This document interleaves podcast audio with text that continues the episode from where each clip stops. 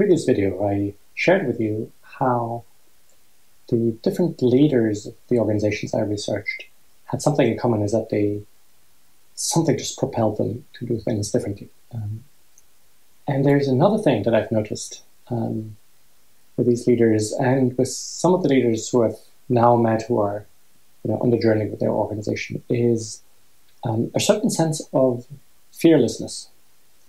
And I don't mean to say that they have no fears. We all have fears, right? Um, but there seems to be a sense that they have, a recognition that, you know, whatever happens, you know, they will most likely be able to deal with it in very simple ways. Um, you might remember um, in the book the story of Jean-François Zobrist um, at Favi when the first Gulf War happened and the orders for the automotive parts just plummeted and he was, you know, was facing a crisis and probably had to lay off 25% of the people.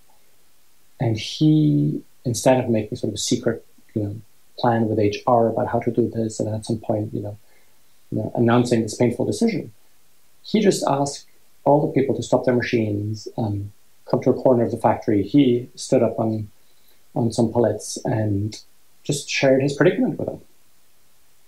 And of course, there was nervousness and stuff, but within an hour, if you remember the story, somebody, you know, they were all back at their machines because quite quickly somebody made the suggestion and said, like, how about we just take a 25% salary cut so we don't need to fire anyone for this month? And then we'll see and maybe we need to do it one or two more months. And and that way we can keep everyone. And there seemed to be a general level of agreement and that's what they did.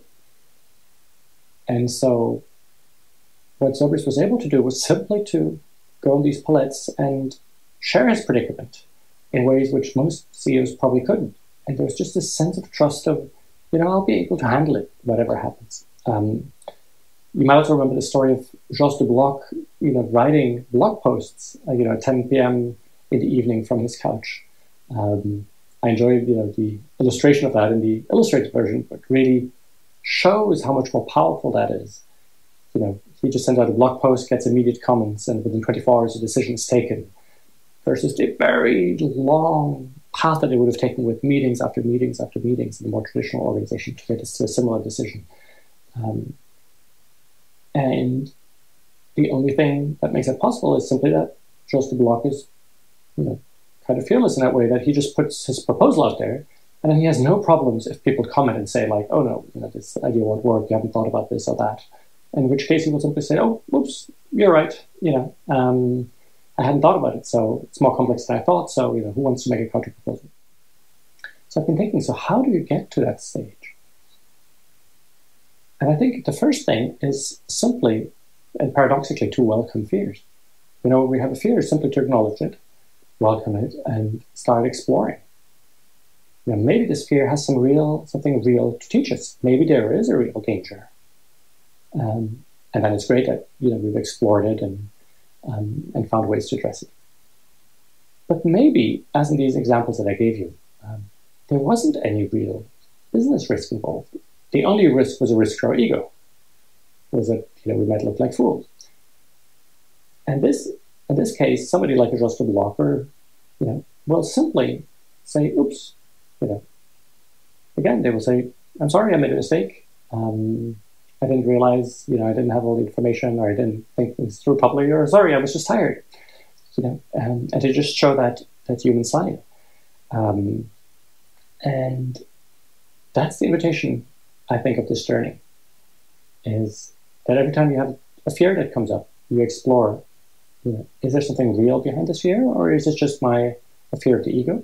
And if it's a fear of the ego, can I play with it? Can I just learn to say, I don't know? Can I just learn to say, I'm sorry? Um, can I just learn to say, I need your help? Um, and the interesting thing is that what feels fearful to us comes across as extraordinarily simple and genuine on the other side.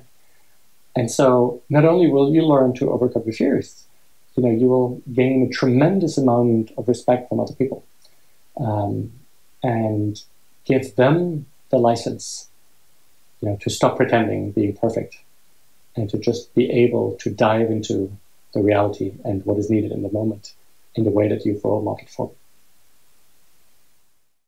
Perhaps you've noticed there is no paywall, no monthly membership to access this video series. That's because the videos live in the gift economy. This is how it works.